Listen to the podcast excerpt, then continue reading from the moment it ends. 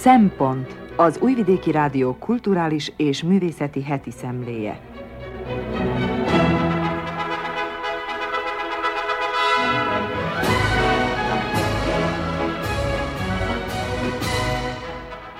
Jó napot kívánok, köszöntöm a Szempont hallgatóit, Madár Anikó vagyok, a mai adás szerkesztője.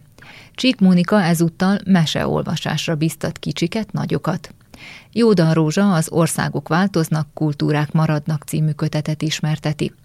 Gobbi Fehér Gyula eheti jegyzetének a címe Milyen meleg egy nagyváros, amikor leég.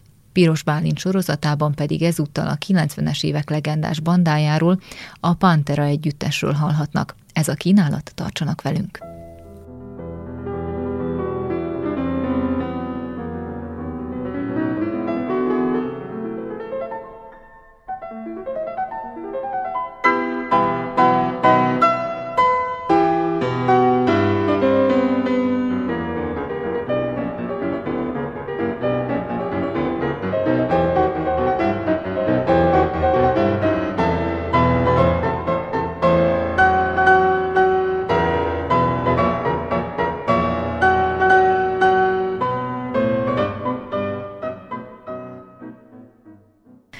Csík Mónika gondolatai a tanévkezdés, az olvasás, annak megszerettetése és a benne rejlő lehetőségek körül forognak. Erre hívja fel kicsik és főleg a nagyok figyelmét. Minden napra egy mese. Legfőképpen azért érdemes olvasni, hogy életünkben sok ezer életet leéljünk, és megtapasztaljuk, milyen a bukás, a hatalom, a magány, a diadal, a születés, a halál, a hazátlanság és a szerelem, hányféle hit, rögeszme, félelem mozgathat egy embert, és hogy leleplezzük hazugságainkat. Fölfedezzünk életünk értelmét, talán az Istent is. Vallja Müller Péter. Mindezt valószínűleg csak azok tapasztalhatják meg, élhetik át igazán, akik nem kényszerből, nem szeretem feladatként vesznek kézbe egy-egy könyvet, hanem az utazás öröméért aminek során szinte magukba szippantják olvasójukat a sorok, megszűnik a külvilág, és csak a hömpölygő történet létezik, melyet a képzelet kiszínez és otthonossá tesz, akár egy önmagunk gyártotta mozifilmet. Hogy az efféle olvasási élményt megtapasztalhassuk, már kisgyerekkorban kellene kezdeni a barátkozást a könyvekkel. Kezdetben szülői felolvasással, napi rendszerességgel. A Mirror című lap cikke szerint készült egy brit felmérés ezer szülő megkérdezésével a témában, és kiderült belőle, hogy a megkérdezett családok alig egyharmadában olvasnak a gyereknek minden nap, annak ellenére, hogy a szülők többsége tisztában van az elalvás előtti meseolvasás jelentőségével. Növeli ugyanis a szülő-gyermek közötti kötődést az esti meseolvasás, és könnyebbé teszi a fiatal számára a későbbi írás-olvasás tanulását. A megkérdezett szülők leginkább az időhiányt és a túlhajszoltságot emelték ki az okok közül, amelyek miatt nem rendszeresítik az esti olvasást a gyereknek. Hogy valóban ezen okok-e a legnyomósabbak, nehéz meghatározni, hiszen sok mindennek lehet olvasás hátráltató ereje, ezek közé tartozhatnak például az anyagiak is, hiszen egy új gyerekkönyv, legyen a legszerényebb kivitelezésű is, nem olcsó dolog. A könyvtárak látogatása azonban jó megoldás lehet ilyen esetekben is, hiszen a legtöbb könyvtár gazdag gyermekkönyv állományjal rendelkezik. Az anyaginál fontosabb hátráltató ok lehet a motiváltság hiánya. Azaz, amikor a szülő nem tartja lényegesnek, hogy meseolvasással foglalatoskodjon. Jobbik esetben ilyenkor egy-egy rajzfilm veszi át az olvasott mese szerepét, rosszabbik esetben felnőtteknek szánt tévéműsor, vagy valamilyen okos kütyű, amivel le lehet kötni a gyerek figyelmét. Óvodákban, iskolákban, gyerekközösségekben tett író-olvasó találkozóim során rászoktam kérdezni, hogy kinek olvasnak rendszeresen otthon. Ki olvas már önállóan, és azt is, hogy melyik a kedvenc meséjük. Legtöbbször az említett brit felmérés eredményei igazolódnak be, azaz a gyerekek nagyjából egyharmada jelentkezik. De az is megtörtént már, hogy az adott csoportban egyetlen gyerek se válaszolt igennel. Kedvenc meséik sorába pedig a klasszikusok és kortás mesék mellett vagy helyett igen nagy számban rajzfilmek szerepelnek. Az persze kérdésfeltevés nélkül is sejthető, hogy kik a mesés gyerekek, hiszen akiknek rendszeresen olvasnak, azok sokkal magabiztosabban kommunikálnak, fejlettebb a nyelvi és beszédkészségük, választékosabb a szóhasználatuk, és sok témában jártasabbak társaiknál. A mese azonban minden gyerekkel csodát szokott tenni. Megesik, hogy a találkozókon zajló meseolvasásból közös mese alakítás kerekedik, és ilyenkor mindannyian aktívak és kreatívak. Sokszor még a jelenlévő pedagógusok is bekapcsolódnak a csapatmunkába. Sose késő tehát az olvasással való barátkozást elkezdeni hiszen bármilyen korosztályra képes jótékonyan hatni, de legideálisabb lenne elérni azt, hogy az irodalom a mindennapjaink része legyen az életünk minden szakaszában. Ha másért nem, hát azért, hogy a könyvek, a történetek által edzésben tartsuk a fantáziánkat, és ez hasznunkra válhat bármilyen élethelyzetben. Az iménti Müller Péter idézetben foglaltakról már nem is beszélve. you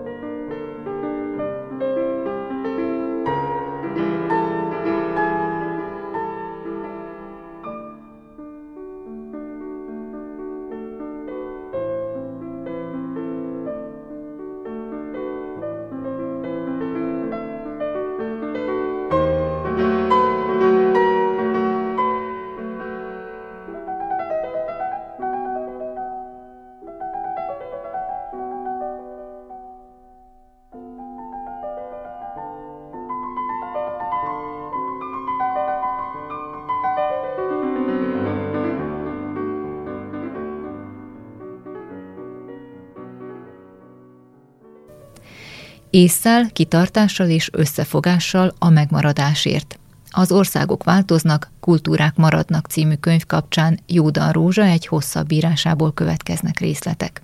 Német Ferenc és Váradi Tibor Országok változnak, kultúrák maradnak című, egy egész történelmi korszakra, egy egész régióra, de különösen a bánáti mentalitásra nagyon jellemző kötetet a fórum adta ki 2022-ben. A Sajti Enikő, magyar történész, egyetemi tanár, professzor emerita sokoldalú, milyen szántó gondolatiságú előszavában többek között megjegyzi. A Bánát kultúr történetéről szóló legújabb kötetet tartja kezében az olvasó. A Torontál vármegyei Magyar Közművelődési Egyesület, TMKT, Német Ferenc és Váradi Tibor által megírt történetét. Német Ferenc kultúrtörténeti szempontból közelíti meg témáját, Váradi Tibor pedig az Egyesület engedélyezésének és betiltásának jogi aspektusait tárja fel. A szerzőpáros könyvének külön aktualitást ad, hogy éppen száz évvel ezelőtt, 1921-ben a jugoszláviai magyar egyesületek közül elsőként kezdte meg működését az új államban a Torontál vármegyei Magyar Közművelődési Egyesület. Sőt, Trianon után ez volt az első magyar művelődési egyesület, melynek működését egy utódállam jóvá hagyta. Idézet vége. A két szerző közül német Ferenc is írt egy bevezetőt, amelyben Nagybecskerek felvirágzását örökíti meg. Nagybecskerek Torontál megye egykori székhelye a múltban fontos ipari, gazdasági és kulturális központja volt Bánátnak, ahol már a 19. század első felétől jelentkeztek a közművelődés intézményesülésének első jelei, írja. Becskerek akkor tizegy néhány ezer lakosú, több nemzetiségű kisváros volt. Az 1820-as években már 13 céhe volt. Nagy jelentősége volt a begának, a gabonai és áruszállítás lebonyolításában. És akkor még a helybeliek a begavizét itták, abból főztek, s puttonyos szamarakkal szállították a begavizét a vendégfogadókba. Az 1807-es pusztító tűzvész után az 1840-es években intenzíven indult meg a város polgárosodása. Öt temploma volt, vármegyeháza, postája, hajózható folyóvize, színháza, két patikája, két kaszinója. Népessége akkor 15.544 rác, német, magyar, olátót és bolgár lelket számlált. 1846-ban négy osztályos piarista gimnázium létesült. Pleitz Ferenc Pál Regensburgi származású nyomdász létrehozta a tipográfiáját, amely kezdetekben lapok, folyóiratok megjelentetésére szolgált, később kiadóházzá terebélyesült. A város állandó színháztermet létesített, amelyben vándor színtársulatok léptek fel, de a zenei élet is kezdett kialakulni. Nagyjából így festett a Begamenti város a 19. század első felében. A reformkor sokféle kezdeményezések korát hozta meg. Magán és könyv, közkönyvtárak létesültek, az olvasás társadalmi méretűvé vált. Német a továbbiakban a kaszinó életről és az olvasókörökről értekezik. Egy fejlődésnek indult város sokrétű, perspektívikus, biztató életvitelét festi meg. A Torontál vármegyei Magyar Közművelődési Egyesület 1885 és 19 között alcímű második fejezet megalakulásáról és áldásos tevékenységéről szól. A nagybecskereki polgári olvasókörökből alakult meg 1985-ben.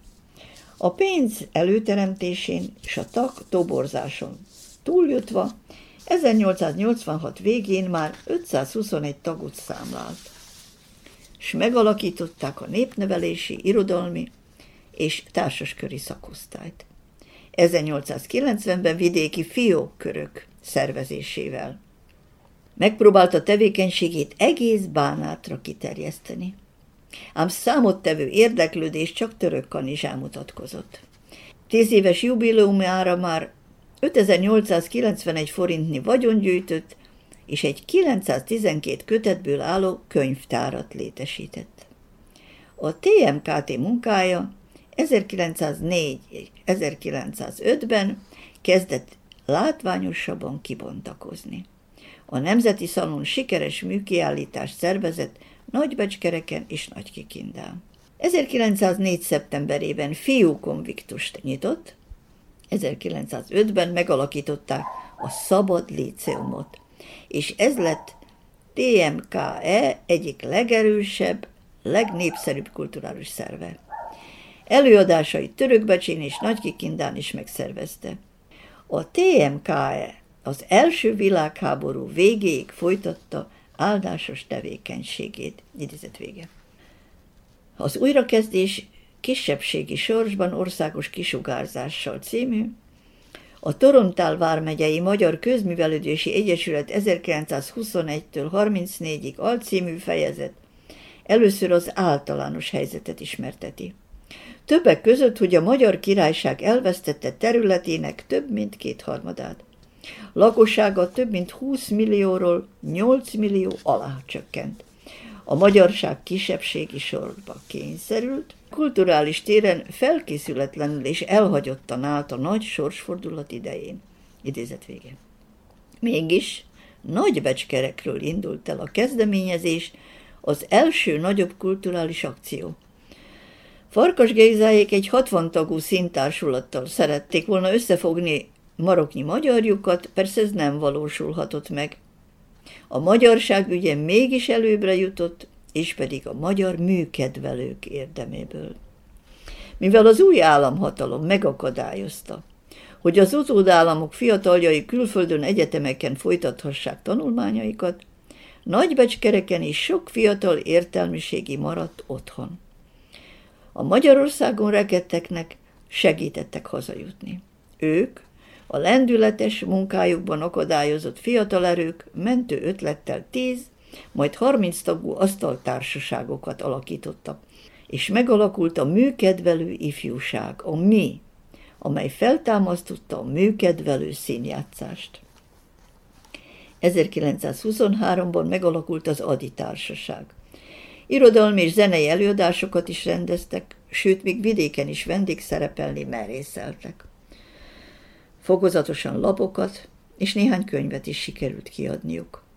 A délszláv magyar kulturális élet rendezését viszont a jövőben a nagymúltú, egykor tömeges tagságú tekintélyes Torontál vármegyei Magyar Közműveledési Egyesülettől várták. Az új hatalom gyanakvó bizalmatlansága viszont nehezen engedélyezte a kisebbségi egyesületek munkáját. Csak 1921-ben sikerült. Vélhetően dr. Váredi Imre már a fentiekben említett sokoldalú diplomatikus ügyködésének köszönhetően kieszközölni a működési engedélyt. A konszolidálás időszaka 1921-től 34-ig zajlott. Egyedül őket hagyták működni akkor, amikor a Szabadkai és az Újvidéki Magyar Művelődési Egyesület működését is betiltották. Az 1918-as népszámlálás szerint a Bokréta, a Vajdasági Magyar Műkedvelők almanakja szerint fontos működése akkor kezdődött meg, amikor 1922-ben az Egyesületnek a világháború alatti vezetősége visszavonult és új vezetőség vette kezébe az Egyesület munkájának irányítását, élén dr. Váradi Imre elnökkel. Egyik legégetőbb gond volt a magyar iskolák ügye. 1920-ban a kormány felszámolta az egész magyar középiskolai hálózatot, és csak szerb-horvát nyelvű középiskolában indíthattak magyar tannyelvű párhuzamos osztályokat. Ennek a döntésnek a visszavonását szerették volna kieszközölni. Váradi a miniszterelnöktől pozitív választ kapott, másik kérésük a főiskolai hallgatók külföldön való tanulását illette. A miniszter ígérete ellenére ez nem járt sikerrel.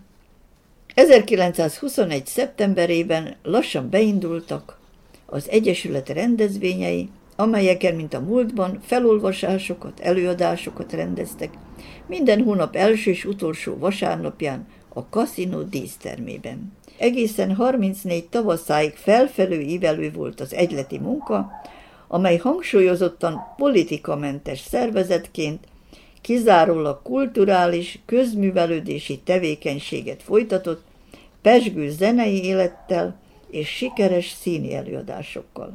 A helyi művelődési életen túl az MKE fiók szervezetek szervezésével vidékre is kiterjesztette tevékenységét.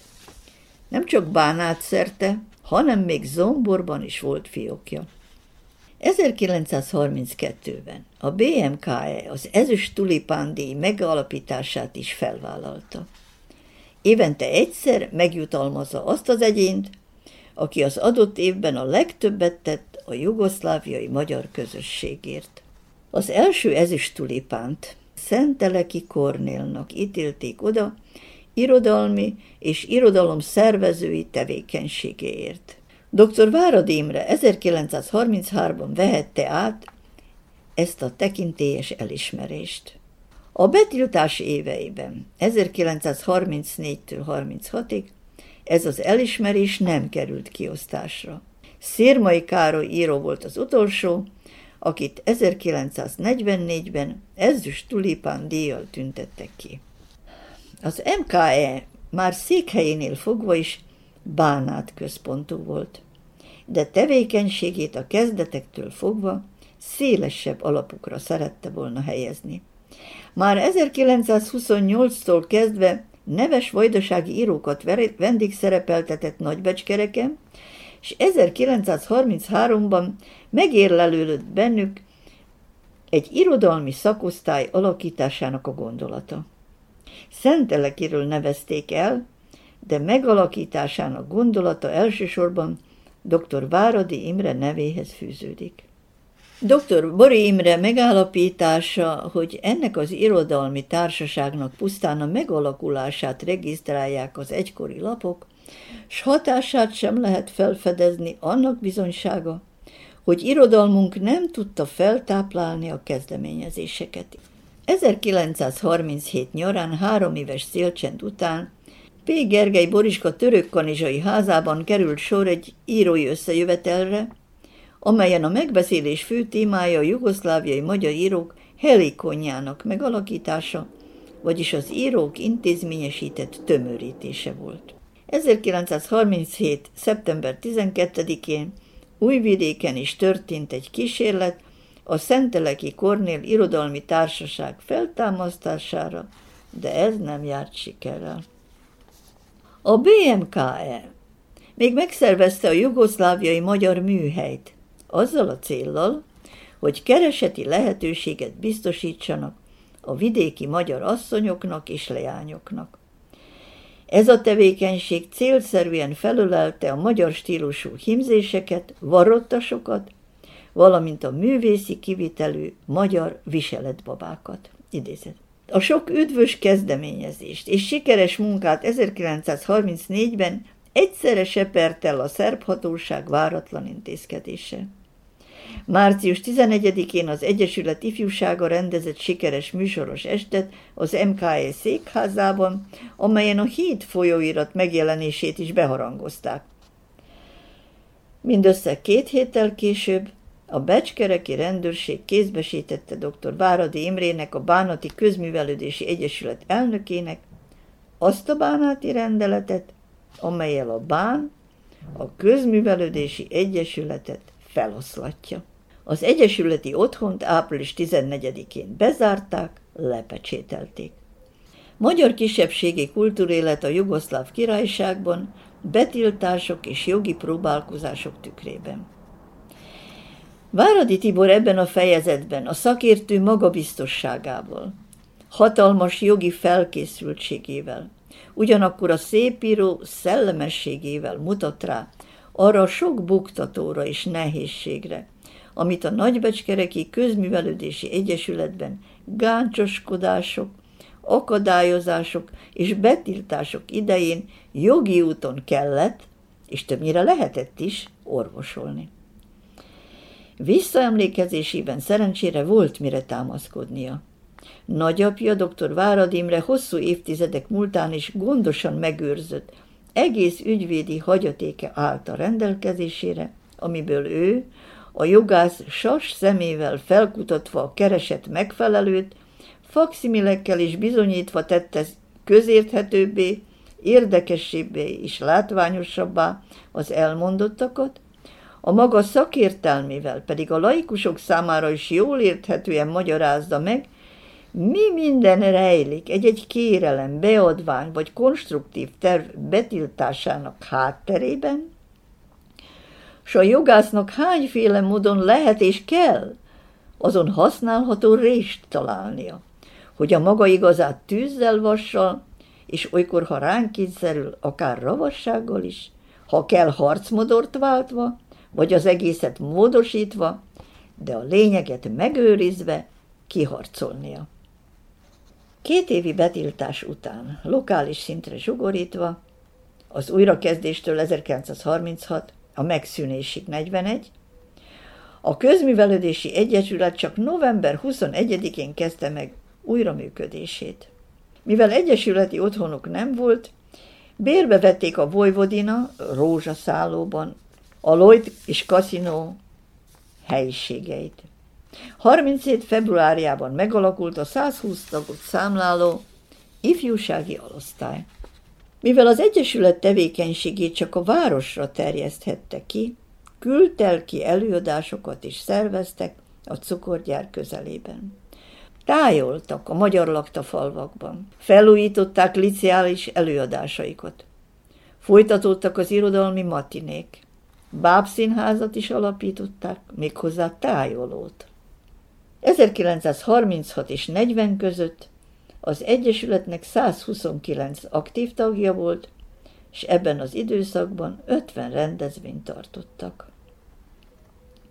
1940. novemberében Újvidéken egy fontos magyar egyesület jött létre, a Magyar Közművelődési Szövetség, amely Ernyő szervezetén fogja össze a vidéki magyar közművelődési egyesületek munkáját. A cél voltak éppen az volt, hogy egy központi szervezetbe tömörüljenek a magyar egyesületek. Dr. Nikola Beslics közlekedési miniszter arra kérte Váradit, dolgozzák ki a szövetség alapszabályát, és ő ezt el fogja fogadtatni.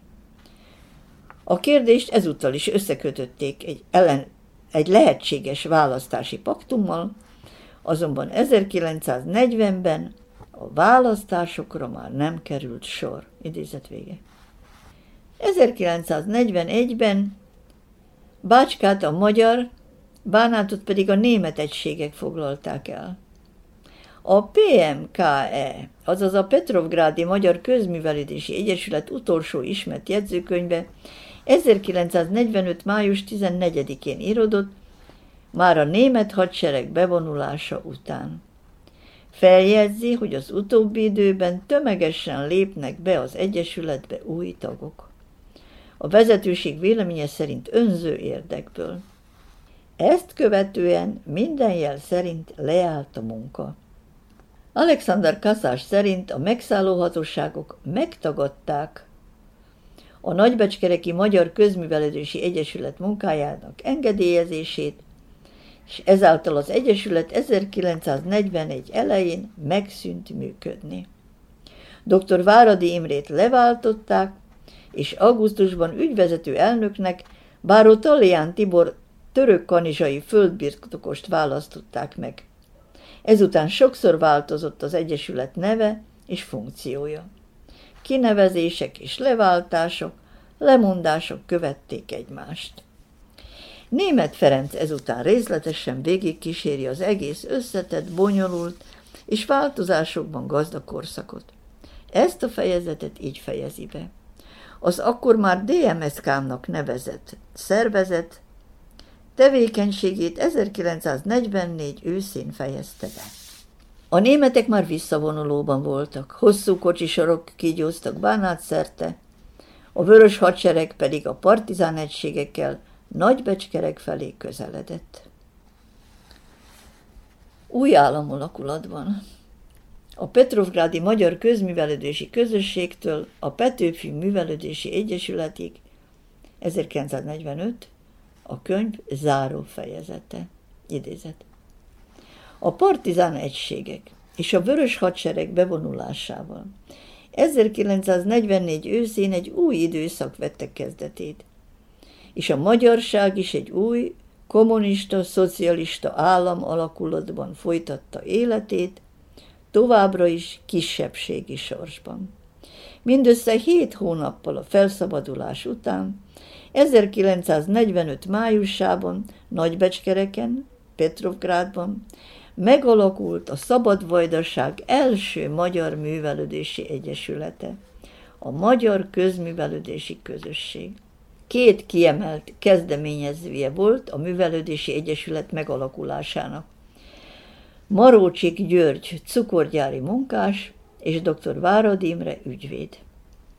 1945. május 6-án a Dungyerszki palota nagytermében megalakult a mai Petőfi Művelődési Egyesület előde, a Vajdasági Magyar Művelődési Közösség.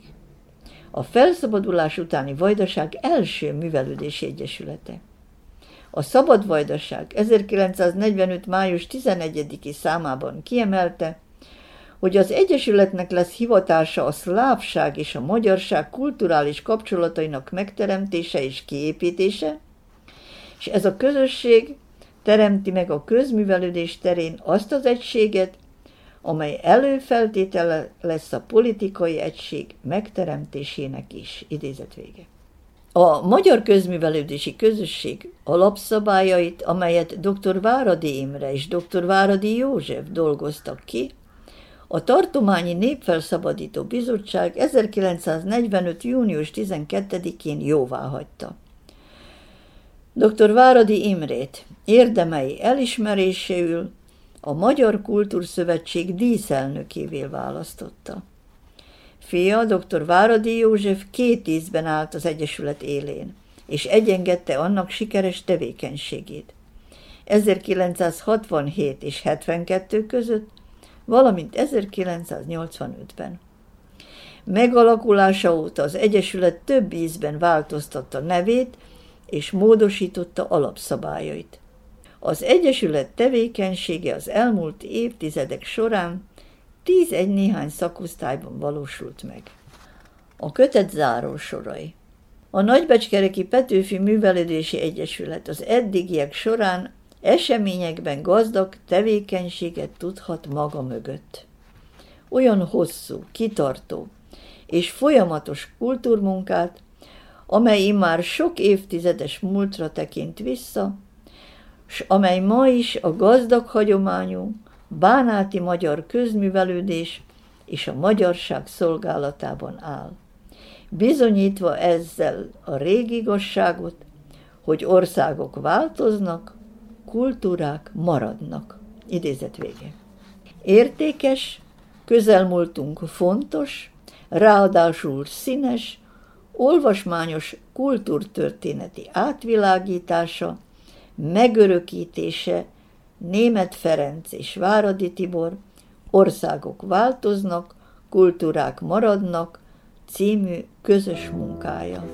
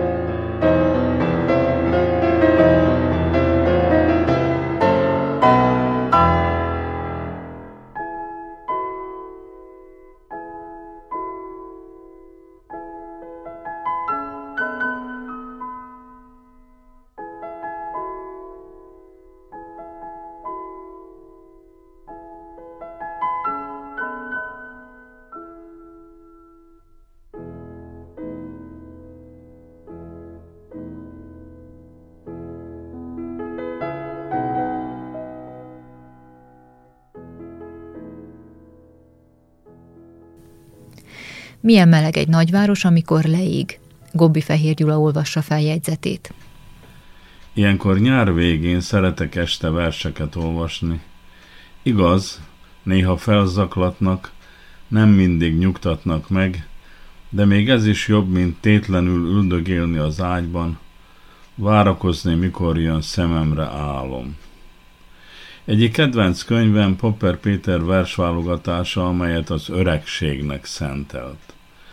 Nem azért vettem meg, mert tanácsokat ad az öregség elfogadásához, hiszen több mint húsz éve jelent meg, akkor azért vettem, mert tetszett a válogatás. Tegnap este éppen Faludi György egyik költeményéhez értem. Az a címe, tanuld meg ezt a versemet.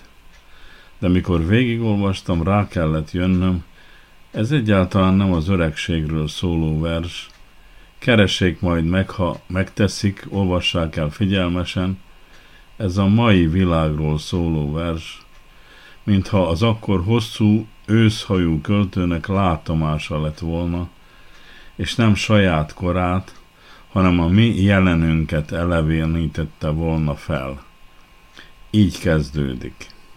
Tanuld meg ezt a versemet, mert meddig lesz-e könyv veled, ha a tied kölcsönveszik, a közkönyvtárban elveszik, s ha nem, papírja olyan vacak, hogy sárgul, törik, elszakad, kiszárad, foszlik, megdagad, vagy önmagától lángra kap.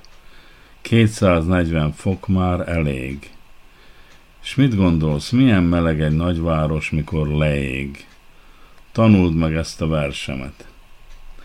Ezeket a mostégőket, a lebombázottakat, meggyalázottakat, lealázottakat, szétverteket, Faludi már nem érte meg, de azt hiszem ő is látott éppen eleget az életében, mikor így formálta meg ezt a verset. Pontosan tudta, miről beszél, és pontosan fogalmazta meg a látomását. Tanuld meg ezt a versemet, mert nem sokára könyv se lesz, költő sem lesz, és rím se lesz, és rum se, hogy leid magad, mivel a boltos ki se nyit, és kivághatod a pénzedet, mert közeleg a pillanat, mikor képernyőd kép helyett halál sugarat közvetít. És mert nem lesz, aki megsegít, ráébredsz, hogy csak az maradt, tied, mit homlokod meget viselsz. Ott adj nekem helyet, tanuld meg ezt a versenket. Halálsugár. Már Faludi György is fenyegetett bennünket, vagy csak teljesen őszintén gondolkodott. Vagy látomása volt a jövendőről. Minden esetre fokozta a sokszor átgondolt félelmeimet. De azért olvasom tovább. Tanuld meg ezt a versemet, s mondd el, mikor kijöntenek a lúgtól poshat tengerek, és az ipar hányadéka már beborít minden talpalat földet, akár a csiganyál, ha megölték a tavakat. S mankóval jön a pusztulás, ha fáján rohad a levél, a forrás dögvészt gurguláz, és ciánt hoz rád az esti szél. Ha a gázmaszkot felveszed, elmondhatod a versemet de itt se hagyja abba a költő. Az olvasó azt gondolja, kimondta már félelmeit, ennyi elég volt, de nem. Folytatja tovább, mert van még, mert lehet. Tanuld meg ezt a versemet, hogy elkísérjelek. Lehet, túléled még az ezredet, s pár kurta évre kiderül, mert a bacilusok dühöt revánsa mégse sikerül és a technológia mohó hadosztályai több erőt mozgatnak, mint a földgolyó. Memóriádból szedd elő, és dudold el még egyszer velem e sorokat, mert hova lett a szépség és a szerelem. Tanuld meg ezt a versemet, hadd kísérlek, ha nem leszek, mikor nyűgödre van a ház, hol laksz, mert nincs se víz, se gáz. És elindulsz, hogy odut keres, rügyet, magot, barkát ehes, vizet találj, bunkót szerez, s ha nincs szabad föld, elvegyed az embert leöld, s megegyed. Hadd bandukoljak ott veled, romok alatt, romok felett, és súgjam néked, tetsz halott, hová mégy? lelked elfagyott, mihelyst a várost elhagyod. Tanuld meg ezt a versemet. Az olvasónak úgy tűnhetett, kegyetlen volt a költő, kíméletlen. Olyan lehetőségekre hívta fel a figyelmet, amelyek fájnak, pedig emberi világunk lehetőségei. És ha lehetségesek, akkor be is teljesülnek. Ma is árad a tévékből ez a valóság. Mindez gördülékeny sorokban, ritmikusan következő sorokban, és így jutottunk el az utolsó verszakig. Az is lehet, hogy odafenn már nincs világ, s te oda lenn a bunker mélyén kérdezed, hány nap van még, míg a mérgezett levegő az ólomlapon, meg a betonon áthatol. S mire való volt, és mit ért az ember, ha éj véget ért? Hogyan küldjek neked vigaszt, ha nincs vigasz, amely igaz? Valljam meg, hogy mindig reát gondoltam sok-sok éven át, napfényen át és éjjen át, s bár rég meghaltam, most is rád néz két szomorú vén szemem. Mi mást izenhetek neked? Felejtsd el ezt a versemet. Ezt lehet izenni, de feledni nem lehet. Faludi szörnyű izenete belénk vésődik, hiszen ahogy ő is mondja, igaz. Néha nem árt olyan verseket olvasni, amelyek nem csücseregnek, vagy nem romantikáznak, csak ijesztenek. Csak hogy utánuk sokkal nehezebb elaludni, amíg künn a forróság még perzseli az udvart.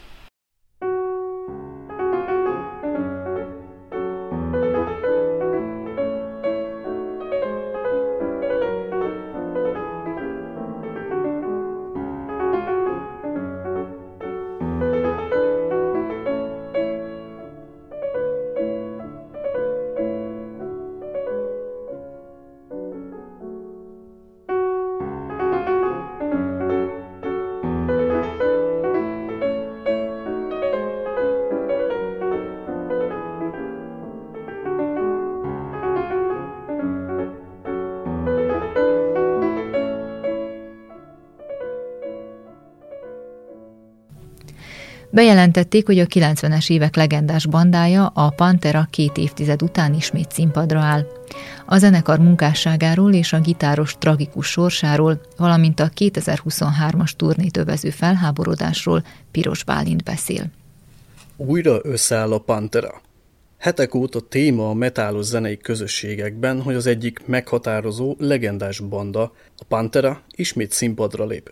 Méghozzá már idén decemberben láthatja a nagy érdemű a zenekart. Természetesen a történet nem ennyire egyszerű, mint ahogy azt megszokhattuk. Ugyanis a banda négy tagja közül kettő már nincs köztünk. Aki nem ismerni a 90-es évek egyik legmeghatározóbb metal zenekarát, annak egy kis összefoglaló. A Panther 1981-ben alakult Arlingtonban, Texas államban. A fiatal testvérpár Vincent Paul Abbott, ismertebb nevén Winnie Paul, és testvére Darrell Lance Abbott, azaz Dimebag Darrell, néhány barátjukkal alapítottak egy bandát. Eredetileg a 80-as évek jellegzetes glam metal stílusát játszották. Winnie Paul a dobok mögött, a nagy kis rajongó Dimebag pedig gitáron játszott. Első lemezüket, a Metal Magic-et 1983-ban adták ki. Az albumot az Abbott fivérek apjának, Jerry Abbott stúdiójában vették fel, aki egyébként country zenész, dalszövegíró és zenei producer is volt. A Pantera helyi szinten nagyon sikeres volt, de egy középszintű bandának számított. 1986-ban Phil Anselmo belépett a bandába, mint énekes. Ekkoriban, azaz 86-87-ben olyan legendás zenei albumok jelentek meg, mint a Metallica Master of Puppets, a Slayer-től a Rain in Blood, az Anthrax-től az Among the Living, vagy a Megadeth Peace Sells But Who's Buying albumok. Ezek mind-mind a trash metal alapköveit rakták le. Nem hiába, hogy a fiatal zenészekre nagy hatással voltak ezek a stílust átformáló zenék. A glam metal leáldozóban volt, és valami súlyosabb, őszintébb vette át a helyét. 1990-ben a Pantera kiadta ötödik stúdióalbumát Cowboys from Hell címmel. Ezzel a koronggal a zenekar végleg maga mögött hagyta a glam metalos hangzást, és az őket inspiráló heavy metal és thrash metal hangzást elsajátítva megalkották saját hangzásukat, ami később groove metalként híresült el. Ez lényegében közepes tempóban a kor hangzásától eltérően extrém súlyossággal és riffekkel tűzdelt zenét jelentett, ami meghozta a sikert a zenekarnak. 1992-ben kiadták a Vulgar Display of Power című lemezüket, Olyan legendás dalok vannak ezen az albumon, mint a Walk, Hollow vagy a This Love. Mindezek után még három stúdióalbumot adtak ki, 1994-ben a Far Beyond driven 96-ban a The Great Southern Trend Killed, valamint az ezred fordulón a Reinventing the Steel-t. A zenekar minden egyes albummal próbálta feszegetni a határait, még súlyosabb zenéket szerezve. Természetesen a hírnév és az extrém színpadi fellépések meghozták a nem kívánt mellékhatásokat. Az énekes Phil Anselmo elmondása szerint a 90-es évek közepén egy hátsérülés miatt folyamatos fájdalommal élt együtt. Ezt alkohollal, gyógyszerekkel és drogokkal igyekezett enyhíteni. Mindez természetesen befolyásolta az előadások minőségét. A dolog odáig folyult, hogy 96-ban Phil túladagolta magát heroinnal, ami szívrohamot okozott nála, aminek köszönhetően 5 percig klinikailag halott volt. A színvonalon aluli fellépések, a szerhasználat és az alkohol a zenészek közé állt. Phil egy másik zenekart is létrehozott Down névvel, és azzal foglalkozott tovább. Az Abbott fivérek végül 2003. novemberében hivatalosan is feloszlatták a zenekart. Ekkor már szinte eltelt két év, hogy nem léptek színpadra. Winnie Paul és Dimebag Darrell megalapította a Damage Plan nevű zenekart még 2003-ban, majd 2004-ben meg is jelentették debütáló albumukat Newfound Power címmel. Bár az album sikeres volt, nem ért a Pantera nyomába. 2004. december 8-án egy Ohio állambeli bárban léptek fel, amikor nem sokkal a koncert kezdete után egy 25 éves ex-katona egy 9 mm-es pisztolyjal lelőtte Dimebag Darrell-t, valamint rajta kívül még három embert, mielőtt a helyi rendőr egy shotgunnal lelőtte a támadót. Dimebag a helyszínen azonnal életét veszítette. Winnie Paul testvére elvesztése után mégis visszatért a zenéhez, és megalapította 2006-ban a Hell Yeah nevű zenekart. Winnie Paul 2018. júniusában álmában hunyt el szívroham által. A Pantera legendás felállásából így ketten maradtak csak élve. Az énekes Phil Anselmo és Rex Brown basszusgitáros. Tudni kell, hogy az Abbott fivérek nem váltak el jó hangnemben Phillel, bár Winnie Paul a halála előtti években már nem zárkózott el a gondolattól, hogy a banda újra összeálljon, testvére halála miatt viszont lehetetlennek tartotta az ötletet. Phil Anselmo és Rex Brown felkérte Dimebag gyerekkori barátját és zenésztársát, Zach Wildot, a Black Label Society és Ozzy Osbourne gitárosát, hogy játszon Dimebag posztján, valamint az Anthrax dobosát Charlie Benantét, hogy üljön a dobok mögé a turné során. A régi és új rajongókat természetesen a hír megosztotta, és azóta is vegyes érzelmekkel állnak hozzá, mind a rajongók, mind más zenészek. A legnagyobb felháborodás a Pantera név használata miatt van, hisz bár valóban a zenekar fele még életben van, kétségtelen és elvitathatatlan, hogy a Pantera lelkét az Abbott fivérek adták ki. Phil és Rex viszont mindenek előtt azt hangsúlyozzák, hogy ezek a koncertek méltó emléket fognak állítani az Abbott fivérek munkásságának és emlékének, valamint lehetővé teszik, hogy a rajongók ismét hallhassák azokat a legendás dalokat élőben, amik már évtizedek óta nem hangzottak el.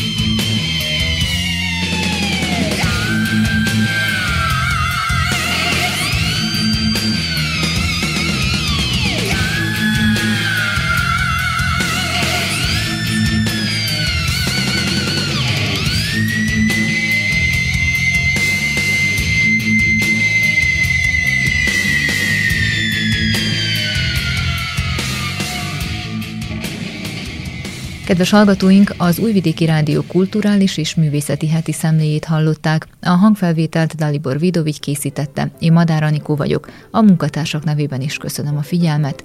Műsorunkat meghallgathatják a www.rtv.rs.hu honlapon is.